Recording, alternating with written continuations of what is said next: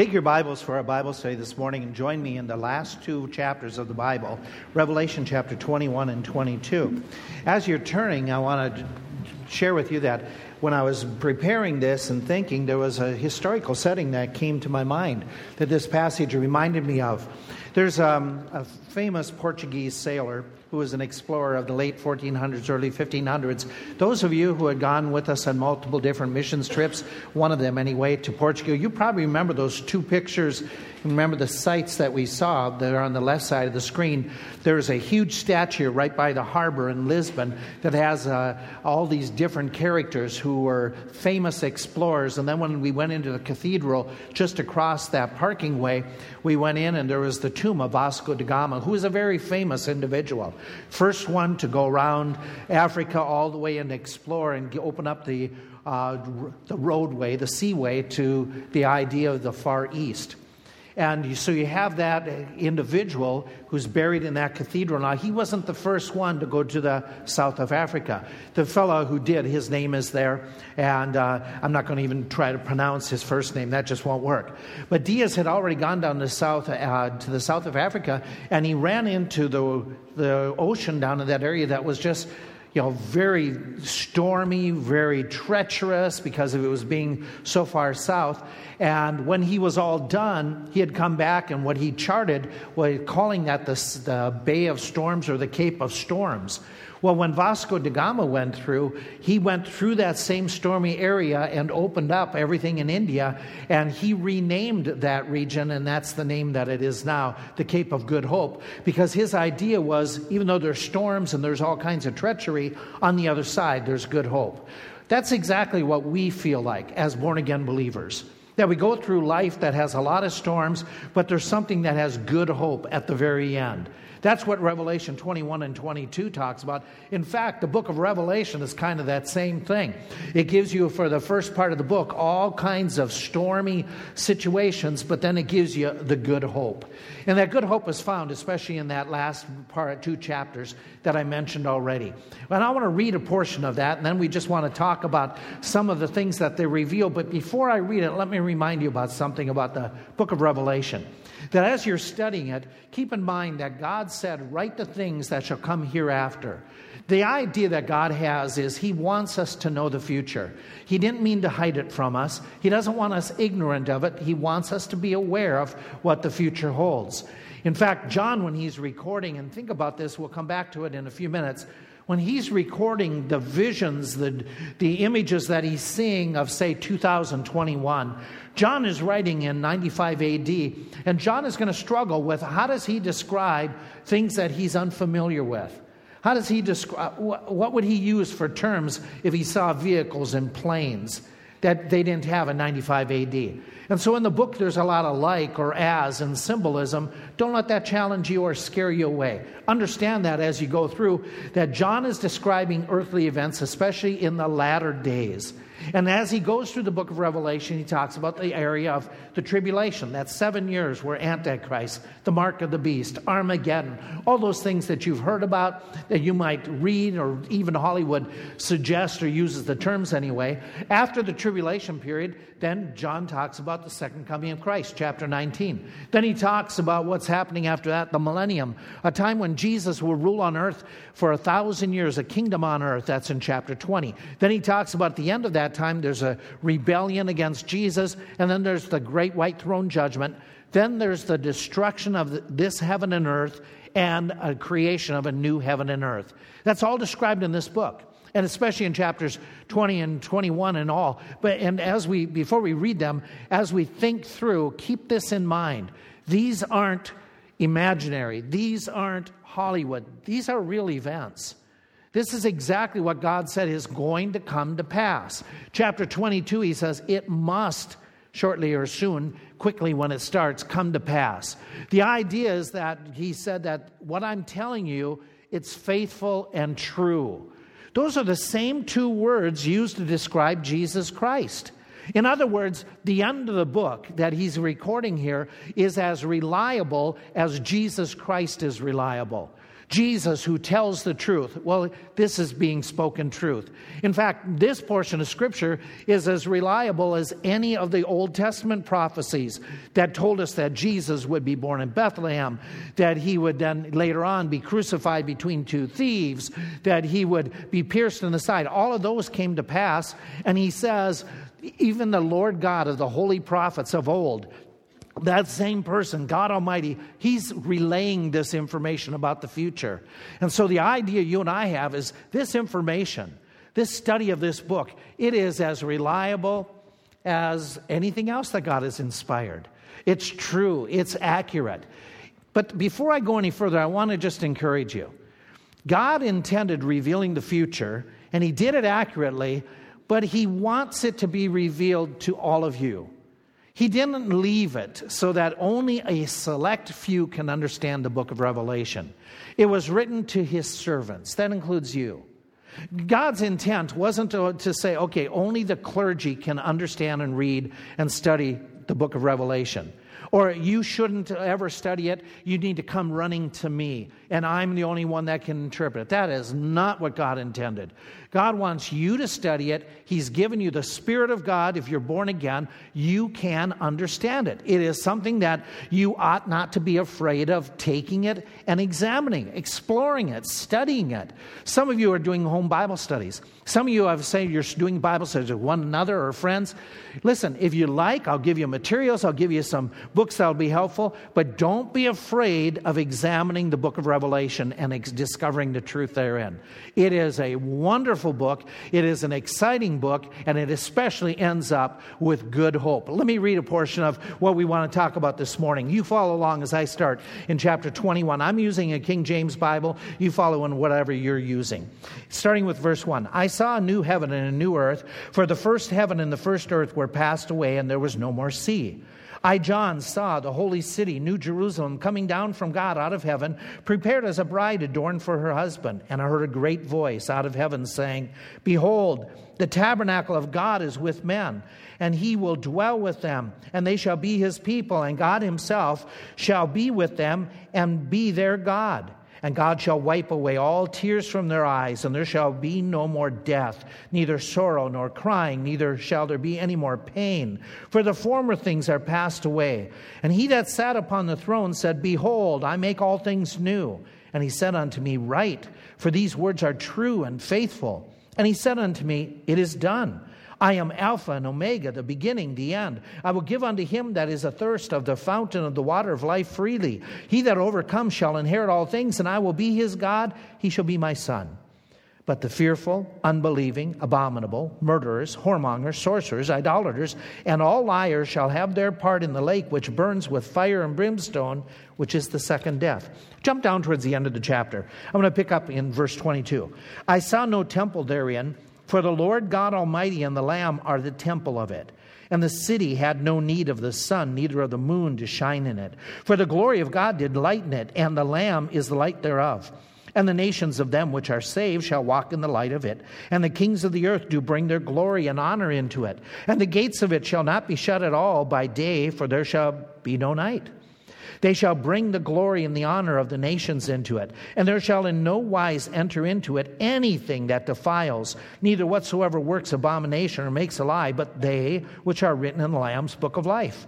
And he showed me a pure river of water of life, clear as crystal, proceeding out of the throne of God and of the Lamb. And in the midst of the street of it, and on either side of the river, was there the tree of, uh, of life, which bare twelve manner of fruits and yielded her fruit every month. And the leaves of the tree were for the healing of the nations. And there shall be no more curse. But the throne of God and of the Lamb shall be in it, and his servants shall serve him. And they shall see his face, and his name shall be in their foreheads. And there shall be no night there and they need no candle, neither light of the sun. For the Lord God gives them light, and they shall reign forever and ever. And he said unto me, These sayings are faithful and true. And the Lord God of the holy prophets sent his angel to show unto his servants the things which must shortly be done. Behold, I come quickly. Blessed is he that keeps the sayings of the prophecy of this book. There it is, a description of what the future holds for us, the future in heaven and so I want to explore and examine it. give us a few details about eternal heaven, eternal earth. And here's one of the first things that stands out. One day in the future, that future new heaven, new earth, that's all there's going to be. That's all there is. What I mean by that is this that what we know here on planet Earth, what we know in this creation, it'll be no longer. Starts off in chapter, uh, chapter 21, verse 1. It's referring to this heaven and this earth as we know it, that they're going to flee, flee away. We mentioned last week that could be, and I think it is, the fulfillment of this passage from 2 Peter. The day of the Lord will come as a thief in the night, in which the heavens shall pass away with a great noise, and the elements shall melt with fervent heat. The earth also and the works, everything is going to be burned up. Verse 11 went on, all these things shall be dissolved. And we mentioned last week, is that as the idea Jesus, who according to Colossians 1 is holding everything together, does he just release all the atoms? And we have this huge atomic explosion. I don't know, but I do know this much that when people today talk about global warming, they have no idea what global warming really is. Okay. In the future, everything's going to be destroyed by fire. Everything that we know. This planet, contrary to what some people think, this planet is not going to be where we spend all eternity. Now, yes, will it be the home of the thousand year kingdom? That's true but this is not going to be where we live for eternity. God's going to take it and destroy it. Now, some of you might be wondering it's said in the passage that the heavens and the earth will be destroyed. And then there'll be a new heaven and earth. Does that mean God will destroy the place where He abides right now? What about the heaven where He is? Please understand this. When you read and study your Bible, when it talks about heaven, there are three different heavenlies that are meant that are referred to.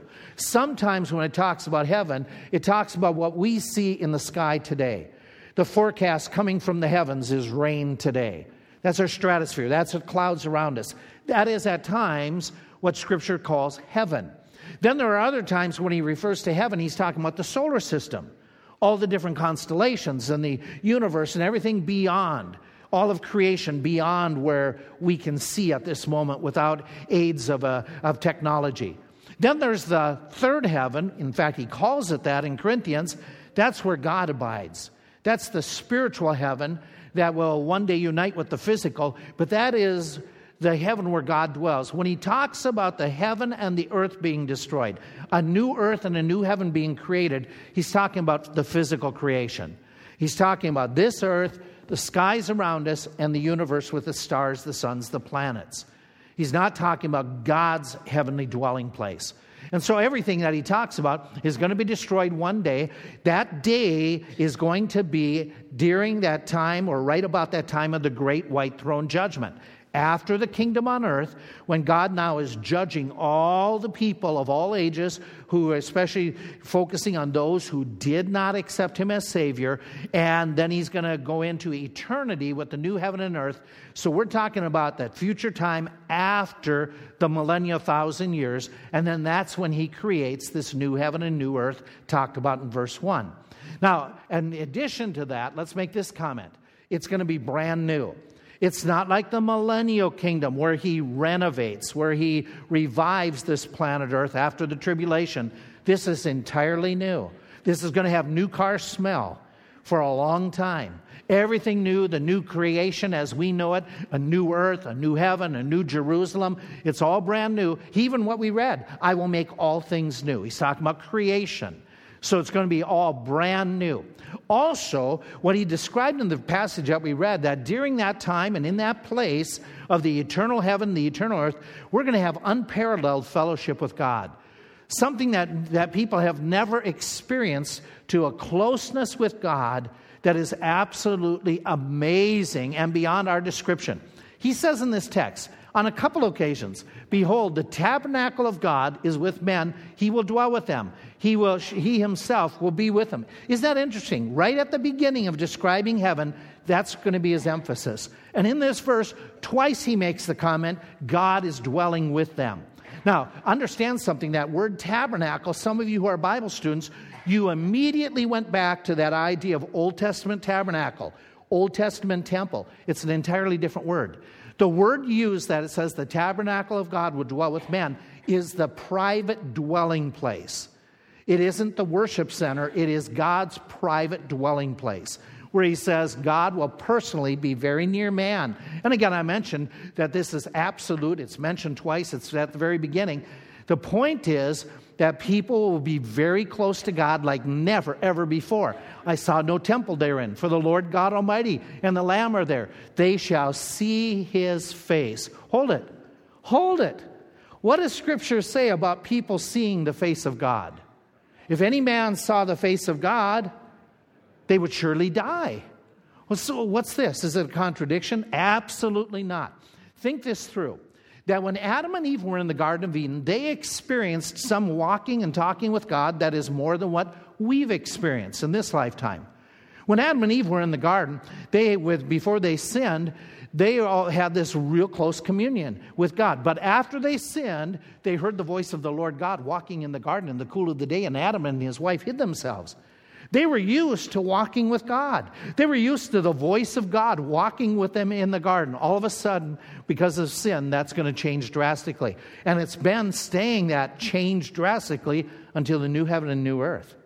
But they had a real unique walking with God. There's another guy that's, that's an Old Testament hero. It's Enoch. And Enoch's talk about walking with God. Do you remember the rest of this phrase? Enoch walked with God and then oh, he was not. He was taken away. He had this closeness to God, and God said, Hey, come home with me. He didn't go through death like we do. One of the rarities in Scripture. Talking about being close to the Lord, there's a guy in Scripture who, was heroic, Moses. You all know the story of Moses. Moses in Exodus 33 is on the mountain talking with God. And when he's up there, he asks God for a personal favor. Because I have served you and I've done these things and given the commandments and led these people, will you please do me a real favor. Do you remember what he asked? Let me see your face, your glory. And God responds to him after he asks, and, and by the way, this all fits together in the passage. The Lord spake to Moses face to face as a man speaks. It's just the idea that they had a real close friendship. But when he asks after that, Can I see you? Can I see your glory? God responds this way While my glory passes by, he says, I will cover thee. The, he, the, the part that's missing, I'll put you between some rocks, like in a cave, and I'll put my hand over you. And after I passed by, I will remove my hands so you can see my backside. And so that's what he allows Moses to do. And Moses sees the back parts of God. And God had said, Because if you could see me in all my glory, if you saw, you would die. By the way, do you remember what happens when Moses comes down from the mountain? Do you remember what, what happened to him? He is radiating so much. The glory of God is shining upon him that all the people say, Put on a veil, put on a veil, because you're, you're, you know, you're too bright for us. So those guys had a unique experience. That, that is unparalleled in our, in our life. But as you think this through, we've already mentioned God's invisible, God's an unapproachable light. If anybody got, would see him, they would die, exposure to him. And yet, he says in this text, there's coming a time when you who are going to heaven, you're going to see God face to face. For that, for the first time in creation, it is going to be real they're real close to God, where it fulfills the, the, the, comment of Jesus the pure in heart shall see God. In other words, we're going to be so close to the glory of God, so close to the brilliance of God, so close to God face to face, that it'll be like something people have never experienced before. Even Moses, even Adam and Eve. It's going to be amazing fellowship with God. It'll be the ultimate experience for you to get that close to God. Amazing. Now, that's what he's talking about. And in addition to that, well, let me, let me pause. Let me, let me give you the illustration. Last year, when uh, the elections were going on, do you remember them? Okay, okay. The nightmare is still existing. Okay, the uh, you know the residue of it. Do you remember when? Um, and I don't remember if President Biden came at all into the area, but I do remember that they announced that at the time President Bush was going to come and visit the area. And I don't, re- if I'm not mistaken, there wasn't a whole lot of head up notice about this. And yet, thousands of people flocked to the Hershey Stadium to see him. Why? They wanted to see the president. And people were excited, and even though COVID was there and not, not everybody could get in, People were thrilled just to see Air Force One. People were thrilled to see what's the name of the helicopter? Thank you. Okay, people were all excited. You know, I saw the car. Okay, it, when there's a celebrity, somebody important, if we get excited to see them, can you imagine how thrilling it will be to see God? To see God, the Creator, the Ruler, the one they just sang about, God of all ages? Wow, amazing. It's going to be just, uh, just un, un, unfathomable how great it will be. Now, with that, let me add something that this text tells you about that God's glory, His brilliance, is going to absolutely permeate everything. You know, like we mentioned about Moses seeing God, that when he saw just the backside of God, all of a sudden he was aglow.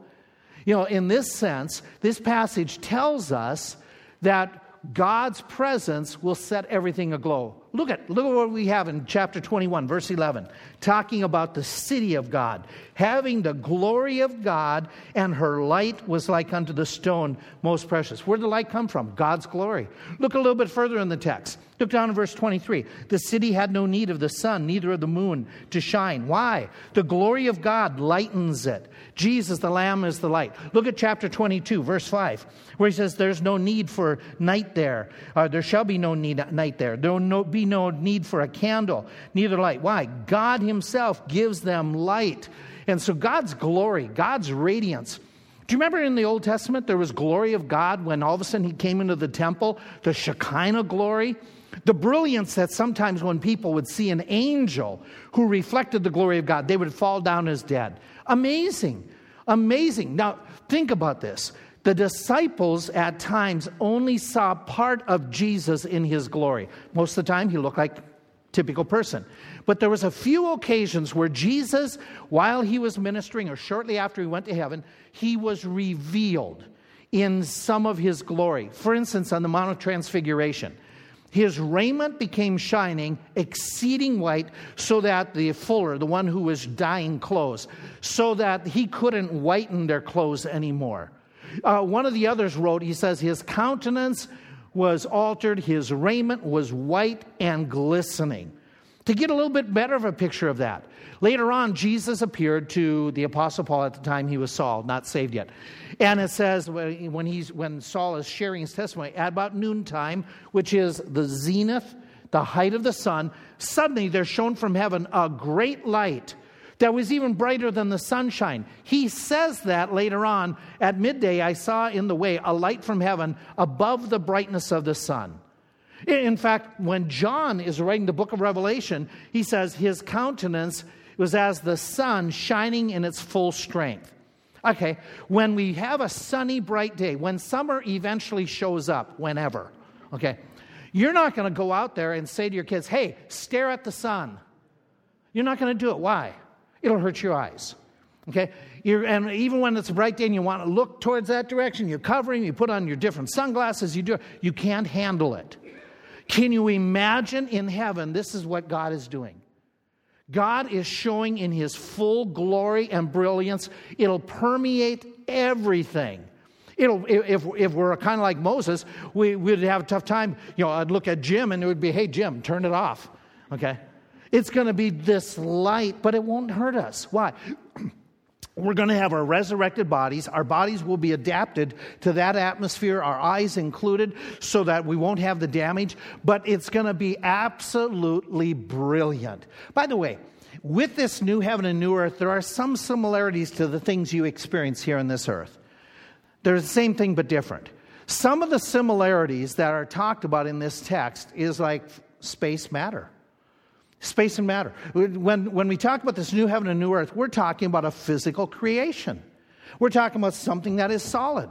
We're talking about ground. It'll be a new earth, new ground, and it's going to be physical. So don't be mistaken that when you have the idea that somebody tells you, when you get into eternity, we're just going to be all spirits and we're just kind of, there's, there's nothing concrete. That's not true.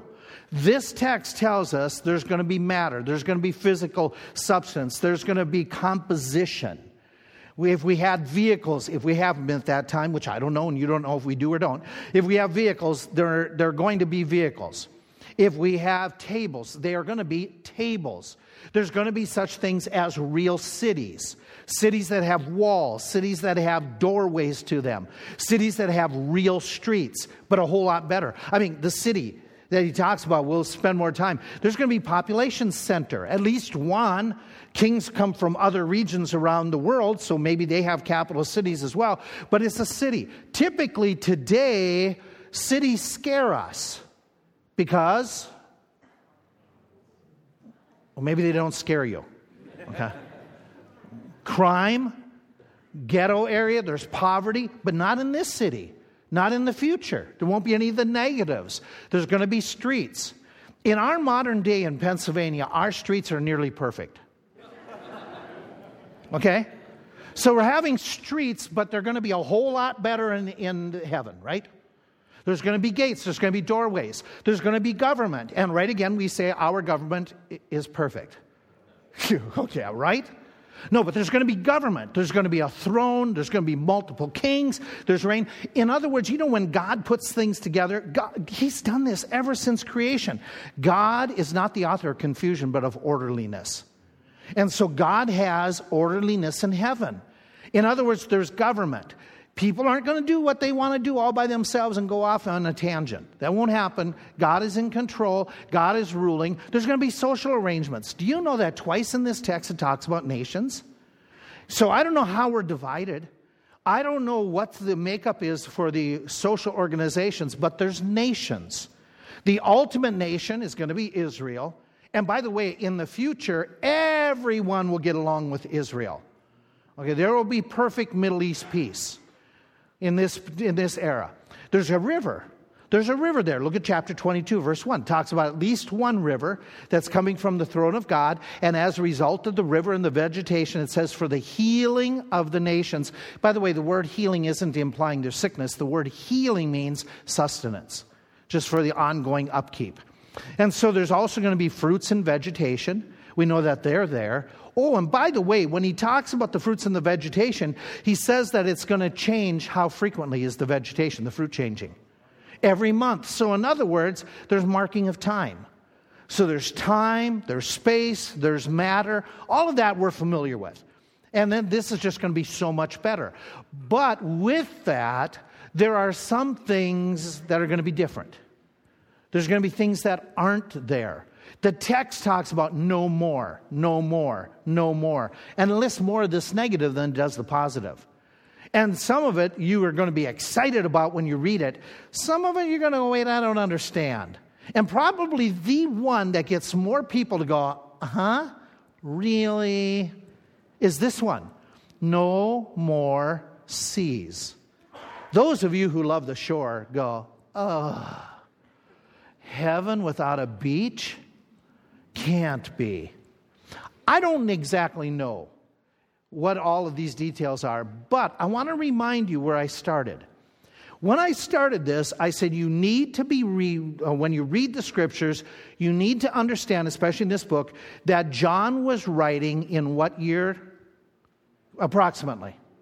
Around 95 to 100 AD. Okay? And he's writing about things that, from his understanding. I, I don't think it's a stretch. What John perceived about the oceans is a whole lot different than what we perceive about the oceans. Okay? What I mean by that is this John in his day, when they talked about the open seas, when they talk about the oceans, were they looking forward to a cruise? Yes or no? No, not at all from John's perspective and the people of that era of time, the oceans were scary. They were dangerous. They were a threat. They were creation at its worst. Because if you sail through the pillars of Hercules out of the Mediterranean, you're going to do what? You're going to fall off the edge of the world. There's going to be monsters that are going to wipe you out. The oceans represented something scary and fearful. In fact, even in the Mediterranean, do your research of the ancient Near East. They didn't typically typically go across the Mediterranean, they went around the coast. That was typical travel all the time. You hugged the shoreline. Why? Because the open seas scare, they're dangerous. They scare people. And so, from his perspective, he understands that the oceans divided people. They limited people. They, they cut people off. They, they, they territorialized people. They didn't have much in common on people who lived. So, by saying no more seas, look at from a, the perspective of a 100 AD man. People will no longer fear creation. That, that isn't a dangerous place anymore. Creation isn't bad for us anymore. There's no something, there's nothing there to, you know, there's no boogeyman in the ocean anymore. People are going to be united. People are going to have plenty of space and lands for all the people who are living in that time period. And we know water is the source of life. Well, does that mean if there's not as much water on the new heaven and new earth, there's a different form of sustenance? I don't know. I don't know. But he goes on, he says there's going to be no more death, nor sorrow, no pain, nor crying. This one we got. This one's easy for us. It means no more heartaches. It means that we're not going to have illnesses. It means there's no more funeral homes. There's no more death. There's no more tragedy that way. No more loneliness. No more guilt. That's all eradicated. And what he's implying is we're going to have peace and joy all the time. What he's implying, perfect health. What he's implying is everyone's going to have eternal life. I remind you that in the previous kingdom that was on the renovated planet Earth, that millennial kingdom, there was still some death. Very rare, but it did happen. That even a, a man who died uh, a uh, hundred years old, he would be called a child. And even during that millennium, there are some who re- rebel, not in this future. Eternal kingdom, uh, eternal heaven and earth. It's going to be harmony between everyone. And in this text, he says, I'll wipe away all tears from your eyes. This is when it happens. This is the reference is right before the new heaven and the new earth, right before eternity, he wipes away the tears of all eyes. What's he mean? And why the timing of it at this moment? Well, obviously, the end of all disease, the end of all pain, the end of all death, that is going to get rid of all those tears. Thumbs up to that one. That one we understand. I mean, some of you even got up this week, this day, and there was tears. Some of you have gotten news that caused tears. Some of you have, have you know, thought about a loved one that you miss. There's tears. In that time, in that era, no more tears because of physical problems, emotional challenges, discouragements, defeats, or death. It's gone. I wonder, I don't know, I wonder how this ties in after the great white uh, throne of the great white throne judgment. At the throne of the great white judgment, which happens just before this each new heaven and new earth, at that time is when all people who have lived but not asked Christ to be their Savior. They rely upon their baptism, they rely upon their church, they rely upon something or someone to get them to heaven, but not Jesus Christ. That judgment of those people takes place at the great white throne. We talked about that last week. We will be there as believers, aware of what's happening. Maybe some of our loved ones maybe our kids, grandkids, ancestors, neighbors, coworkers, classmates. Could it be we're moved to tears, seeing that they end up in hell? I don't know. I don't know how that all works. But I do know that after this, there is no more tears which says this to me that says, This heaven is a place of great comfort and great hope, the ultimate comfort and hope, that which we need. I was reading an author who was talking about a friend of hers who's doing a Sunday school class in the inner city of Atlanta. I don't remember the author's name, but I do remember that as she told the true story that was just a couple years old, that her friend by the name of Joy is teaching a Sunday school class. And in this Sunday school class, she works with some kids who come out of the ghetto area in Atlanta. In Atlanta. And she's just a wonderful teacher. The kids get along, they love her class, they love her. But here, a while back, she got a new girl that came. Somebody brought, somehow, through a bus ministry or something else, but this little girl by the name of Barbara showed up. Barbara, as she found out, had a really difficult background. She came in a wheelchair. And it wasn't because she was paralyzed or anything, but she had been beaten by her father to the point she needed to be in a wheelchair for an extended period of time. This girl had been suffering physical abuse, sexual abuse. She's just a small girl. She's right about 11 years old. And this little girl, when she first came in, she, they brought her to the class, and Joy tried to talk with her, but she would not talk. She wouldn't even make eye contact. When she came in, she only kept her wheelchair by the door as if she wanted to escape any moment. The other kids are gathered in the class and they're interacting with Joy and they're having a grand old time. And Joy would look up and Barbara would glance once in a while, just look up once in a while. And then as the weeks went by, this little girl became a little bit more comfortable, a little bit more secure, and she moved her wheelchair a little bit closer, but never said a word, never interacted with anybody until the day that Joy gave a lesson on heaven. As she was giving the lesson, Barbara moved her chair closer and closer and closer until, as Joy was teaching, all of a sudden there she was, right there by her elbow, staring up, taking in every single word about heaven. And when Joy finished the lesson, she says, Anybody have a question? And for the very first time, there was physical contact that all of a sudden Barbara pulled on her sleeve.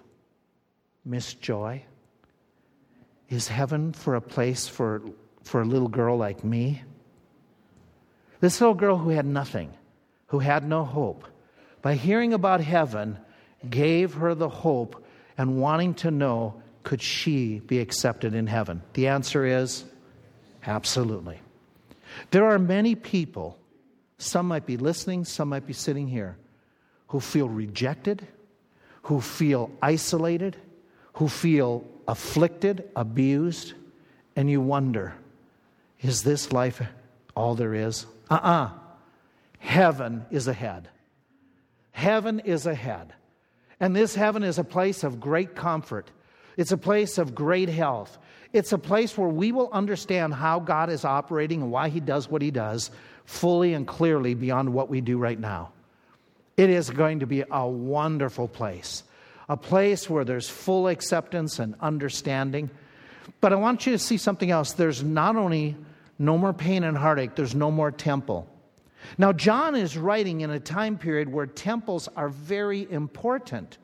Temples are a part of worship. It's kind of like us today. Church is very important. It's part of our our way to worship. it's, it's part of our makeup of, of getting together with God and talking, even though we know we can talk to God at any time. We can pick up His word and He can speak to us at any moment. This is still important. So when John says there's no more temple, what's he mean by that? He means that no more do we need a place or a spot where we used to make sacrifices to get forgiveness of sin. There's no need for any more sacrifice. There's no need for ask for forgiveness because there's no sin. There's not going to be any now during the millennium. There is still some people making having to make sacrifice. We will make it in memory, but others will be making it because some will sin during the millennium who are birthed during that time period. They will be rare, but it's going to happen. Not in the in the eternal stage. We come here. We come here at times, or we go to the temple and say, Please make intercession for us. No need for that because we won't have any trials and temptations anymore. There's, no, there's not going to be a busyness in our life that is so overwhelming that we get so busy with work and school, we forget about God. Not in the eternal spot. God will be a part of our life, interacting with Him every day. We come here sometimes. Some of you come because this is a haven. Because everything at home, because everything at work, because other people, other, other people you go to school with, they mock, they ridicule, they give you a hard time, or, or your spouse does, or whatever. And this is a haven. This is a place where you can come and get recharged and encouraged. It's not going to be needed because we won't have those difficulties. We won't need to be our, get our charge, our, our battery recharged. We won't need a refueling center. We, we don't need a spot where we can focus on God uninterrupted. We don't need that. We don't need others to stand up and speak for God. When we get into this heaven, I, I'm not needed anymore in heaven to explain God. You can talk to Him face to face. What a wonderful aspect that is glorious. Now, let me ask you this one. You're living in 95 AD and you are trying to relay to people an idea, and you say, No shutting of the gates of the city. What does that mean? Uh, for us, I mean, who's going to shut the gates of Lebanon? Who's going to shut the gates of Hershey? Who's going to shut Ono's gates? Gate. Okay. what does it mean to somebody living in 95 AD, no shutting of the gates? What's that? No fear? Peace? Yeah, okay. The gate is to keep out enemies, undesirables, animals, you know, things like that. There's no shutting of it. It means that, I mean, why do you lock your car? Oh, maybe you don't. Why do you lock your house at night? Okay. Yeah. In heaven, there's no need for locking the doors. Yes! I won't be looking for lost keys. I won't have any of them. It's, it's going to be no crime, no war, no harmony between everybody. The Arabs will get along with the Jews. It, it's it's going to be amazing. Total access to God at any time, no shutting of the gates. Amazing. Amazing. And then he says, no need for the sun and moon. We read that already. It's not saying there isn't a sun or moon. I don't know if, if there is. But there's no need for them. Why not? We need the sun for life because the light, you know, the, the vegetation needs it. Who's providing the light? God is. God is. And so God, Jesus will provide all of that, that, you know, He's the source of warmth. He's the source of nourishment that we need from the sun. He's it. Uh, amazing, absolutely amazing. We're not going to have any kids waking up at night in heaven and saying, I'm scared. Okay, it's not going to happen. You're going to get a full night's sleep. Amen. Okay. So we have all of this, and then he finishes it no more curse. No more curse. Whew that means there's sin is all gone. That means consequences of sin are all gone. That means no negatives in creation. That means great productivity in what we do. That means no weaknesses in our bodies. Now, some of that has been experienced by some people during the millennium, but now it's the millennium on steroids. Tremendous. A dad was tucking his little boy into bed, and he, the little boy Sunday school class talked about heaven, and the little boy was all excited to talk, and dad's dad wanted to follow up and say, "Okay, you know, so you've been thinking about heaven? Yeah, yeah, yeah, yeah." Says, "So what are you going to do when you get to heaven?" Now, this isn't theologically correct, okay? But the little boy got so excited, he threw off the cover, started jumping up. He says, When I get to heaven, I'm going to ride the biggest and best of roller coasters, and I won't be afraid, and I won't get sick and I'm going to slide down the rainbows. And I'm going to be able to float from cloud to cloud. And I'm going to do this, this, this. And he's talking about all these things that he's excited to do. And dad looks at him and says, Are you going to have any pets in heaven? Oh, yeah. I'm going to have a T Rex for my very own. Okay. The kid's theology may not be totally correct, but his attitude is. He's excited about what heaven hopes, uh, holds for him. And when we hear about it, Get on with it, Wayne. Heaven is a thrilling place. It's an exciting place. So, what do we do with what we just talked about? We'll pick up more next week. What do we do with this? Let me just make these, this thought. Number one, heaven is real. It's, it's a sure place. It's an absolute place. It's really. There are other people that you can read, go online, some of you in your universities or schools, you're hearing these other thoughts. Think it through. if some of what they're saying is true, you got to go, really? What hope is that? For instance, for instance, Buddhists, Hindus, New Agers, they talk about your heaven being reincarnated.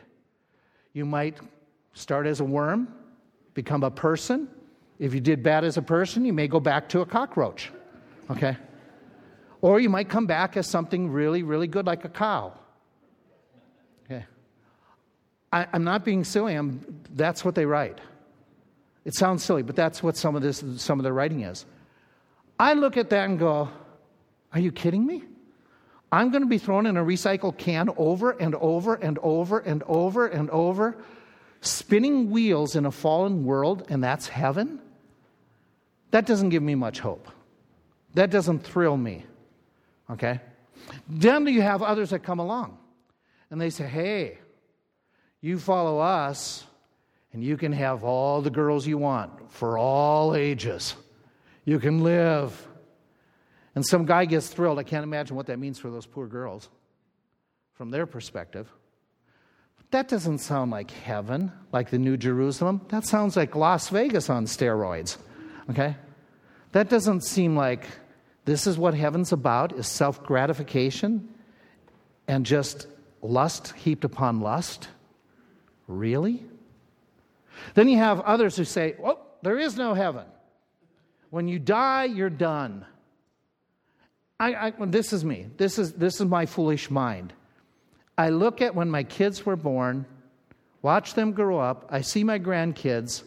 I, in my wildest dreams, cannot comprehend the idea that that's, this is all there is. When they're dead, they're done. I just can't. It just strikes me as wow, hopeless, hopelessness. Yeah, you have a better word. You use insanity, I use the word stupid. Okay? Then you have this, then you have the Mormons who teach this that heaven, if you, if you achieve heaven, you will become a god, man. And with all your wives, they will be perpetually pregnant, bearing children. I need to just stop there and say, ladies, okay? Really? Okay. And what you do with all those spirit babies you, you create, you are going to train them, teach them, develop them. When they go to your planet that you make, you have to manage them and oversee them and make sure that they're what they're supposed to be. let, me, let me put it this way grandkids are better than kids because they go home. Okay. I don't have to keep all night with grandkids except for my choice. So I look at this and go, boy, that sounds like a whole lot of work. That's. And then you have what Jesus teaches. You have Jesus, who is truth. Okay? Jesus' teachings, real place, real people, creatures, peace, beauty, comfort, growth, fellowship, orderliness, productivity, activity, perfection. I want that one. That one's real. And I encourage you, don't miss out on it. Number two, let me wrap up with this thought it's far better than what you can imagine. Even though there's some similarities, it's far better than what you can imagine. Far better than anything you know. Hey, let, let me illustrate. So, during this past year, I was driving one of my old cars, 200,000 miles on an old Buick from the 90s, driving it, and I got tired of no horn, no wipers, using oil, guzzling on gas. The seat, the seat uh, coil spring was broken.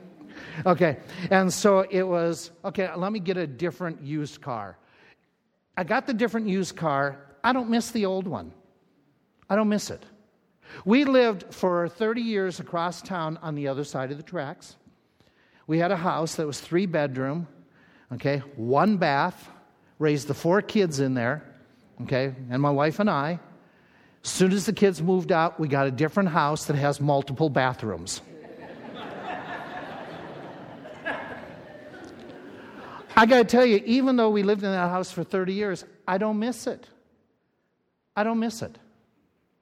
I grew up in Little Falls, Minnesota, and in 1973, this church, First Baptist Church, did an outreach reached my family with the gospel.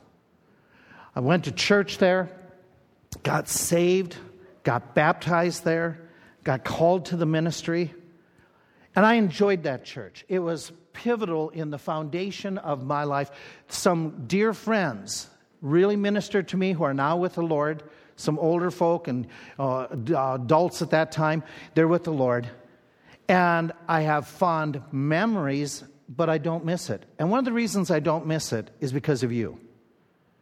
You have been such a blessing over these years. You have become our family. That even though I look back and say that was nice, this is so much better so much more thrilling, so much more fulfilling. The same thing is true about heaven. He even says in Scripture, For behold, I will create a new heaven and new earth, and the former will not be remembered nor come to mind. For those of you who say, No beach, it won't make any difference. It'll be so grand, so glorious, you aren't going to miss Wildwood or Atlantic City. Okay? It's going to be grand you don't want to miss out on. And in fact, look what he says. He's talking about a man caught up into the paradise, heard unspeakable words, couldn't even describe it. They shall be abundantly satisfied with the fatness of your house. You shall make them drink of the river of your pleasures. He goes on, he says, I hath not seen nor ear heard, neither have entered into the heart of man the things which God has prepared for them. He goes on, he says that in the ages to come he might show the exceeding riches of his grace and kindness towards us. Heaven is beyond anything we can imagine. You don't want to miss out on it. Here, it's forever. It's forever. Hey, you know, you know, some of you have thought this week, this week is forever. Some of you have had a toothache at night. This thing will never go away. Some of you have, have had to you know, deal with a person they're around me all the time. Some of you are sitting here right now, he won't shut up. This is forever. This is going to last. For as the new heavens and the new earth which I shall make, they shall remain. This isn't just a, you know, a few days. This is for all eternity. You don't want to miss out on it. But I need to warn you I need to warn you if you don't do what's required by God to enter into this heaven, you'll end up in hell. Some of you might be thinking, well, I don't know, I'll go to purgatory. There is no purgatory in the Bible. There's nothing like that. Oh, I'll go to limbo. There is no limbo. In the Bible, it's either heaven or it's hell. Jesus made it very clear there's no other options. So you want to make sure you do what God requires so you get into heaven. And let me tell you, He doesn't require to look good, to give money, to go to church, to be a good citizen. All those things are neat and good, but they don't get you into heaven. Baptism doesn't get you into heaven. Confirmation doesn't get you into heaven. Knowing the Ten Commandments doesn't get you into heaven. He says that his requirement is wrapped up into this. Look at the end of verse of chapter 21. There shall in no wise enter into heaven anything that is continually defiling, works abomination, or keeps on making lies, but they which are written in the Lamb's book of life. You have to make sure that your name is written in the Lamb's book of life. How do you get your name there? It's requiring that you need to ask Christ to be your Savior. That you realize Jesus is the way, the truth, the life. No man comes unto the Father but by Him. You need Jesus to give you forgiveness, and only He can do it. No preacher, no church, no denomination. Jesus is the way to heaven, the only way. Do you know Him as your Savior this day? If not, why don't you ask Him? Your heads are bowed, your eyes are closed, and as we come to the Lord in prayer, our heads are bowed, our eyes are closed, and here you are this morning. you are not sure you're headed for this wonderful heaven. Well, you can be sure. If you call upon the name of the Lord, you shall be saved. That's his promise. His promise is that he will forgive if you repent. You could do that right now. You could sit as you're there sitting in the pew, you could pray and ask Christ to forgive you of all your sins, past, present, and future. Admit you're a sinner. Recognize that He and He alone can give you eternal life. Ask Him. Because He died, buried, and resurrected, He is the one who can give you eternal life. Your heads are bowed, your eyes are closed, and before I pray, if you have further questions, if you have further concerns, and you want to make sure that you have that reservation made in heaven, then in a moment while I pray, why don't you get up from your pew and go to the right side of the auditorium where we have some people standing by an open door on the right. They will take you into a private room. They will show you from the Word of God the prayer, the sense, the intent of a prayer you need to make so you get into heaven. You want to make sure. Why don't you do that right now while I pray? Father, thank you. Thank you, thank you, thank you for giving us the opportunity to hear about your plan of forgiveness. Thank you for Christ making it possible. Thank you that somebody came and shared that truth with us. Thank you for your, your promises of what heaven holds. Help us to be encouraged, to be challenged, to be incentivized to get out and tell others. Father, thank you for revealing this truth to us this day.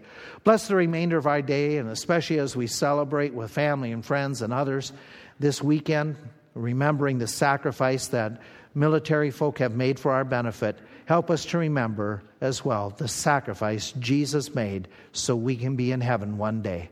We love you for it. We thank you for it. Give us a great weekend. In Jesus' name, Amen. Thanks for being here. God bless.